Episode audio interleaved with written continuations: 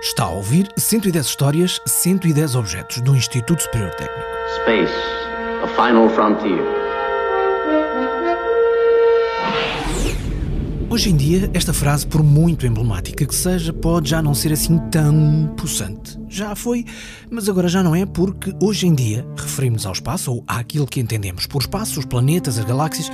Dizia eu que hoje em dia a discussão está posta bem mais na questão das fronteiras do universo e não no mero espaço como fronteira.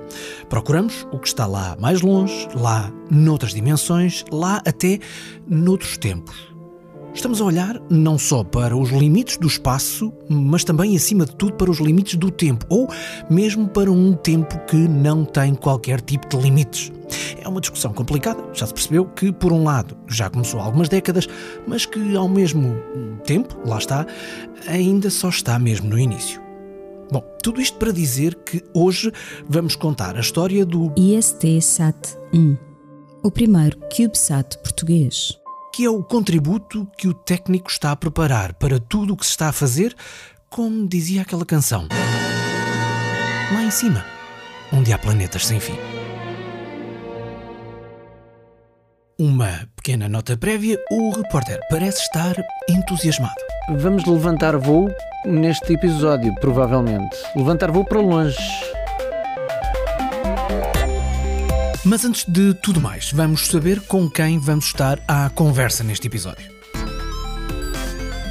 Sou Moisés Piedade, fui professor do Departamento de Engenharia Eletrotécnica e Computadores, do I S T. Estou aposentado desde dois mil e doze, mas continuo ligado ao I S T em várias atividades. Chamo-me Rui Rocha, sou do Departamento de Engenharia Eletrotécnica e Computadores. E neste momento, além das aulas, a minha função é de ser o líder do projeto do I S T Sat, do satélite do técnico. Estamos à conversa numa sala do campus do técnico no Taguspark. Na sala zero setenta e sete. Uma sala que, e isto não é por acaso, se parece com uma sala de controlo de tráfego aéreo ou até de controlo de missões espaciais, o que faz, literalmente, ainda mais sentido. Esta sala basicamente permite fazer comunicações com satélites, emissão e recepção de sinais para satélites, usando as bandas de rádio amador. Esta sala, na realidade, vai ser a sala de controle de missão do I S T Sat um, mas o nome original não era esse. O nome original era I S T Nanosat um. E este nome, o responsável pelo seu batismo, é exatamente o professor Moisés Piedade.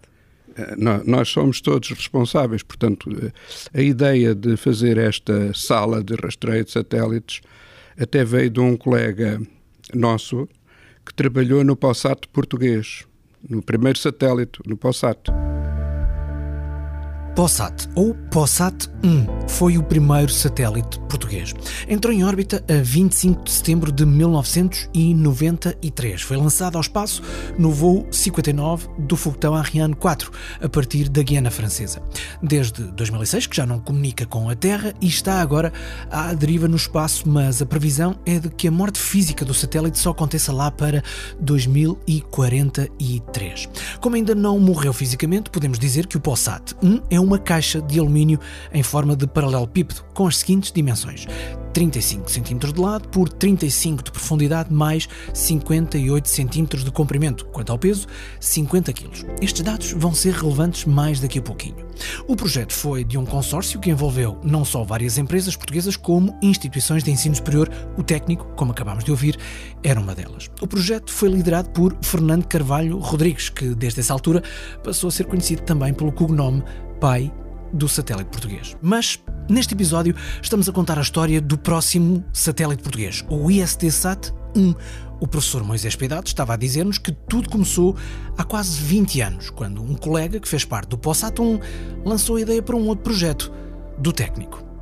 Em dois mil e quatro, ele veio ter comigo, eu era o coordenador do ramo de sistemas eletrónicos e computadores, aqui no, que estava aqui a funcionar no Tagus, e vamos montar uma estação de rastreio de satélites. Na altura fiquei um bocadinho preocupado, porque o, o técnico está cheio de cientistas e a ligação com radioamadores podia não ser bem interpretada. Mas falei com o professor Afonso Barbosa, e o professor Afonso Barbosa foi impecável, disse-me logo o que é que precisas, E o primeiro equipamento que nós temos aqui foi comprado em dois mil e quatro com verbas do Departamento de Engenharia Eletrotécnica e Computadores.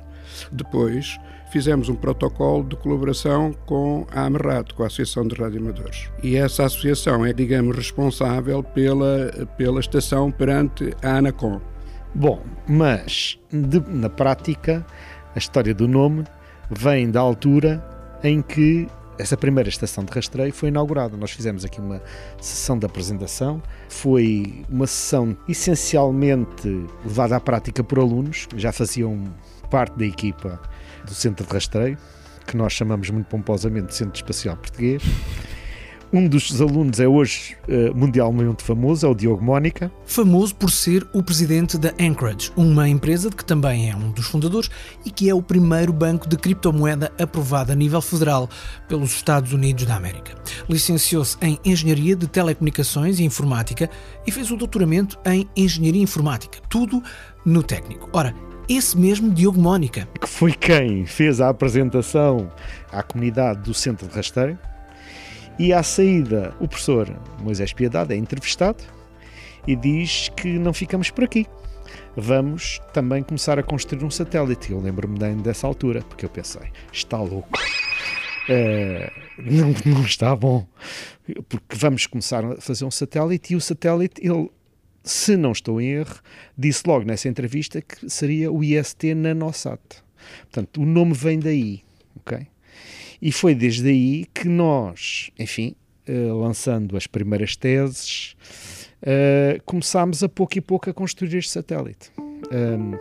A mudança de nome, talvez valha a pena explicar, acontece numa fase posterior, já com a ligação à E S A, a Agência Espacial Europeia, em que uh, eles precisavam que o, que, o, que o nome fosse simplificado. E, por outro lado, também precisávamos que o nome do satélite uh, não fosse exatamente o mesmo do nome do projeto. O projeto chamava-se ISTNanoSat. E como o nome precisava de ser simplificado, passou a ser o ISTSat. E como é o primeiro, é o ISTSat um, ok? Ok. Tudo isto quer dizer que o satélite ainda não, mas o projeto estava definitivamente lançado.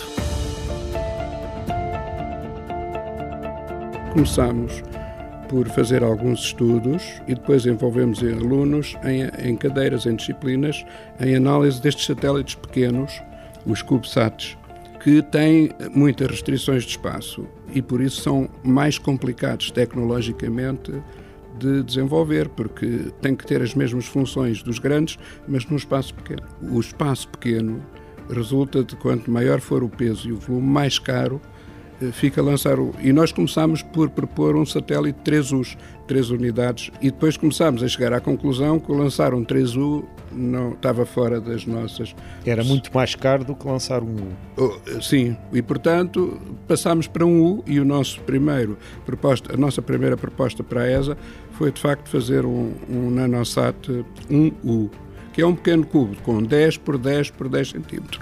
Lembra-se daquelas dimensões que lhe dei conta há bocadinho do POSAT em mil novecentos e noventa e três, trinta e cinco por trinta e cinco por cinquenta e oito centímetros. O ISTSat um é um CubeSat, que é um pequeno cubo com dez por dez por dez centímetros. Pois, esse um vem uh, da, da proposta de standardização que surgiu nos Estados Unidos no, no início do século, exatamente como uma maneira de facilitar o acesso ao espaço e até para uh, facilitar este acesso ao espaço para uh, uh, estudantes universitários. Uh, e este cubo de dez centímetros de aresta passou a designar-se para um, para uma unidade fundamental, que é um U. E a partir deste um U desenvolvem-se satélites grandes, por exemplo, doze U, vinte e quatro U. São satélites, atualmente os satélites são todos desenvolvidos com base neste padrão, que é uma coisa incrível, não é? Posso fazer uh, a analogia de uma carrinha de entregas do correio, que é mais fácil planear o espaço ocupado pela carga interior da carrinha, sendo que todas as unidades são iguais, ou seja, são standardizadas, e assim é possível planear um voo espacial com N satélites ou X satélites para levar para o espaço. O facto destas dimensões estarem normalizadas permite que haja fabricantes que produzam equipamento com esta dimensão e, portanto, também é mais fácil uh, seguir este padrão para, uh, na tal analogia com a carrinha dos, dos correios, conseguir encaixar as coisas de uma maneira mais fácil do que se tivesse que ser feito à medida como era antigamente. Porque um satélite pode ser bem, esférico, como pode ser cúbico, exatamente, como pode ser uma pirâmide. Exatamente. E isso é um problema de, vá, encaixotar. Há várias formas, não é? Sim. Antigamente, antes desta, deste standard, de facto, fizeram-se satélites uh, com várias geometrias, não é? Uh, era um pouco à vontade do freguês, uh, digamos assim. Mas hoje em dia não pode ser assim, pelo menos não para operadores ou fregueses mais pequenos que concebem nanosatélites ou CubeSats, precisamente para aproveitar missões de operadores de maior dimensão. Porque um lançamento sai caro. Normalmente o que se faz é usar estes lançamentos, por exemplo, de satélites de muito maiores dimensões, uh, satélites, por exemplo, de telecomunicações ou de observação da Terra, e usa-se estes lançamentos para levar a bordo, quase como passageiros clandestinos, estes pequeninos satélites. E, normalmente, o posicionamento em órbita é feito por um dispositivos especiais que são transportados na cúpula destes, destes foguetes, que depois abrem, enfim. Um, é uma espécie de uma catapulta. Uhum. É, imagina um tubo, uh, que, não, que não é um tubo, tem uma geometria uh, uh, cúbica, não é? Um, com uma mola no, no fundo, tem, uma, aliás, uma geometria de um, de um satélite três U, o inicial, Uh, e, e que permitia lançar satélites com uma unidade, portanto um U, ou satélites dois U, mais um U, dá os três, ou então um único satélite três U. E essa catapulta permite facilmente, através da impulsão da mola no fundo, é quase como é um dar um piparote. Exatamente. É uma espécie de canhão.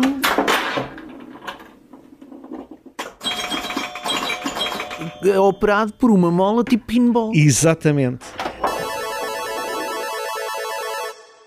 Essa geringonça, chamemos-lhe assim, maravilha, é uma... É, é, chama-se Pipod. Uh, chama-se Pipod, tem esse nome pomposo. E, e, e é também um dos fatores que permitiu democratizar efetivamente estes, estes lançamentos, estas, estas boleias uh, em, em, em foguetes que seriam usados para lançar outras coisas. Ok, ponto de situação. Já sabemos a forma do ISTSat. É um cubo. Já sabemos também a forma como vai chegar ao espaço. Vai num foguetão em missão internacional com vários outros satélites. E já sabemos a forma como vai ser lançado em órbita com a ajuda de uma espécie de canhão de cano em forma de quadrado. O que não sabemos é de que forma vai trabalhar o ISTSat. E para trabalhar, o que é que vai dentro do satélite? Em dez por dez por dez, portanto, num, num cubo de dez centímetros de aresta, cabe muita coisa. Uh, no nosso caso... Eu cabe, não diria que cabe muita coisa. Cabe muita coisa. Cabe bastante eletrónica. Claro. Uh, as pessoas aqui, ao olharem para um, para um cubo tão pequenino quanto este e pensarem isto é um satélite, têm tendência a menosprezar o que está lá dentro. Na realidade, uh, é um sistema bastante complexo. Fazer pequeno é às vezes mais difícil do que fazer grande. Portanto, aqui, como diria o outro, the size matters. Não é só o que se faz com ele, não é? Exatamente. Mas, uh, neste caso, nós levamos a bordo cinco placas, uh, cinco subsistemas, como se chama. Sim, são cinco placas eletrónicas e mais os painéis, que são colocados nas faces do cubo, as antenas, que também são... Uh, sistemas que têm que ir a bordo. As nossas cinco placas, todas elas têm um computador, portanto, todas elas têm um processador. Portanto, é um sistema uh, multiprocessador, se quisermos. Uma das cinco é aquilo que se chama o payload, ou a, enfim, a carga útil do satélite. E o resto, a alimentação, uh, o computador de bordo que controla tudo, é o processador de comunicações, é o, o rádio, e depois temos um payload que é o responsável pela missão. Ok, mas então, o que é que se faz com ele? Ora bem, qual é a missão? Quando nós começámos a fazer uh, o satélite, não tínhamos ideia de que missão é que, que sabíamos que era interessante, era um desafio uh, muito interessante fazer um satélite, e foi um bocadinho difícil, para falar a verdade, arranjar uma missão que, de alguma forma, nos fizesse sentir que o satélite era útil em alguma coisa. Até que apareceu um colega nosso, um ex-aluno meu e, e provavelmente do professor Moisés, que já ensinou quase metade dos engenheiros e eletrotécnicos deste país, que nos propôs fazer, ele, ele estava exatamente a pensar num sistema de escuta, digamos assim, dos sinais enviados por, por aviões, e que passou a ser obrigatório a partir de dois mil e vinte, que é um sistema A D S B, é um sistema de radar passivo, passivo no sentido em que é o próprio, não há uma, não é uma emissão uh, de uma radiação eletromagnética uh, como no radar ativo, que é enviada por uma antena e que é uh, refletido pelo alvo, mas é assim o próprio alvo que emite esses sinais. Uhum. Esses sinais existem, são emitidos pelos aviões.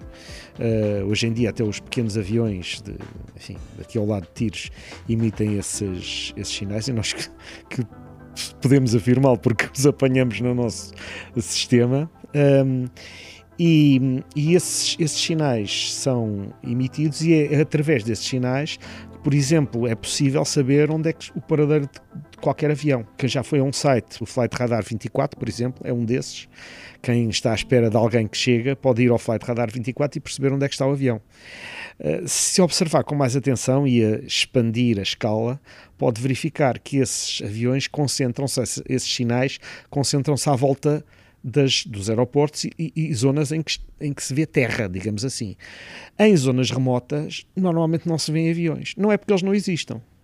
O facto é que não há ninguém que, que esteja, não há nenhuma estação terrestre a receber esse, a sinal. receber esse sinal. E é exatamente esse o interesse de um serviço destes oferecido a partir do espaço. E é isso que o satélite, no fundo, vai provar, é que o nosso sistema, a nossa carga útil, com tão pequeno formato, é capaz de receber esses sinais a partir da órbita. Com um sistema desses em satélite, se o ISTSat já estivesse no espaço há uns anos, teria sido possível descobrir onde é que o avião da Malaysia Airlines tinha eventualmente caído. Ora, nem mais. Esse e outros. Por exemplo, estou-me a lembrar do da Air France, que vinha do Brasil para Paris e que se caiu num sítio, alguns no, no Oceano Atlântico. Numa área sem... cega, não é? Exatamente. Numa área e escura. O, o problema as... disso é que não se sabe exatamente onde é que o avião foi visto, foi... caiu e, portanto, foi, recebeu algum sinal de vida desde a última vez. E a área de busca passa a ser imensa. E se nos lembrarmos que o avião, por exemplo, esse da Air France, eles descobriram a caixa negra no último momento, porque as baterias da caixa negra, que por acaso é cor de laranja, não duram para sempre. E, portanto, se a área de busca é, é muito grande, Uh, às tantas não se chega lá a tempo, não há nunca, tempo se consegue, nunca se consegue descobrir, que é o caso, do, por exemplo, do Malaysian Airlines, esse da, da Malaysian Airlines.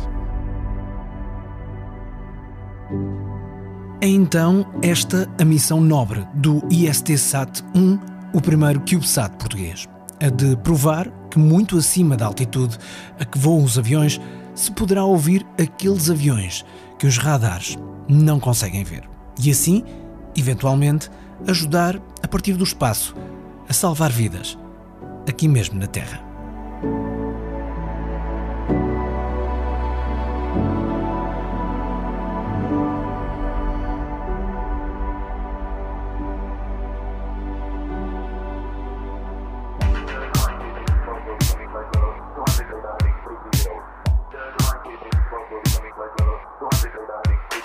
Estivemos a contar a história de um pequeníssimo cubo. Sinceramente, não é muito maior que um cubo de Rubik, mas há imensa tecnologia e muito, muito engenho concentrados naquele cubo de dez por dez por dez.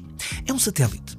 É um sistema muito complexo e, por isso, não é surpreendente que tenha ficado imensa coisa de fora deste episódio. Vários detalhes técnicos e também várias histórias que ficaram registados, ainda bem, na nossa conversa com o professor Rui Rocha e com o professor Moisés Piedade, a quem desde já agradecemos. Essa conversa, em versão bem mais alargada que o tempo deste episódio, fica disponível, juntamente com o texto do Silvio Mendes, as imagens do ISTSat um e ainda mais material extra, no site do programa, em cento e dez ponto técnico ponto u lisboa ponto p t.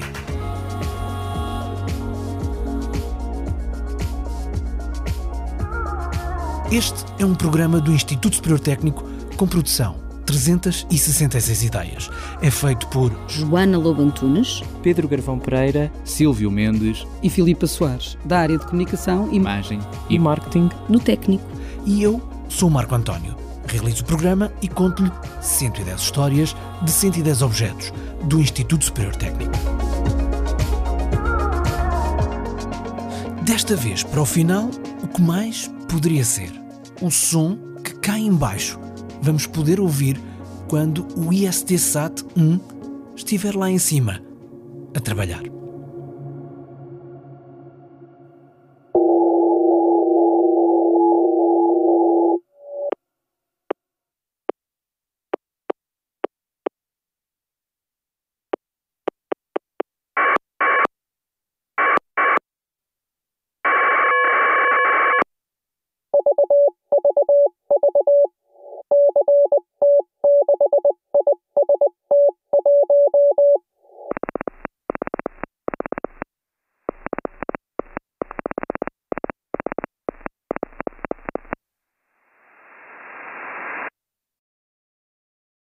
cento e dez histórias, cento e dez objetos do Instituto Superior Técnico é uma parceria com o público. O público fica no ouvido.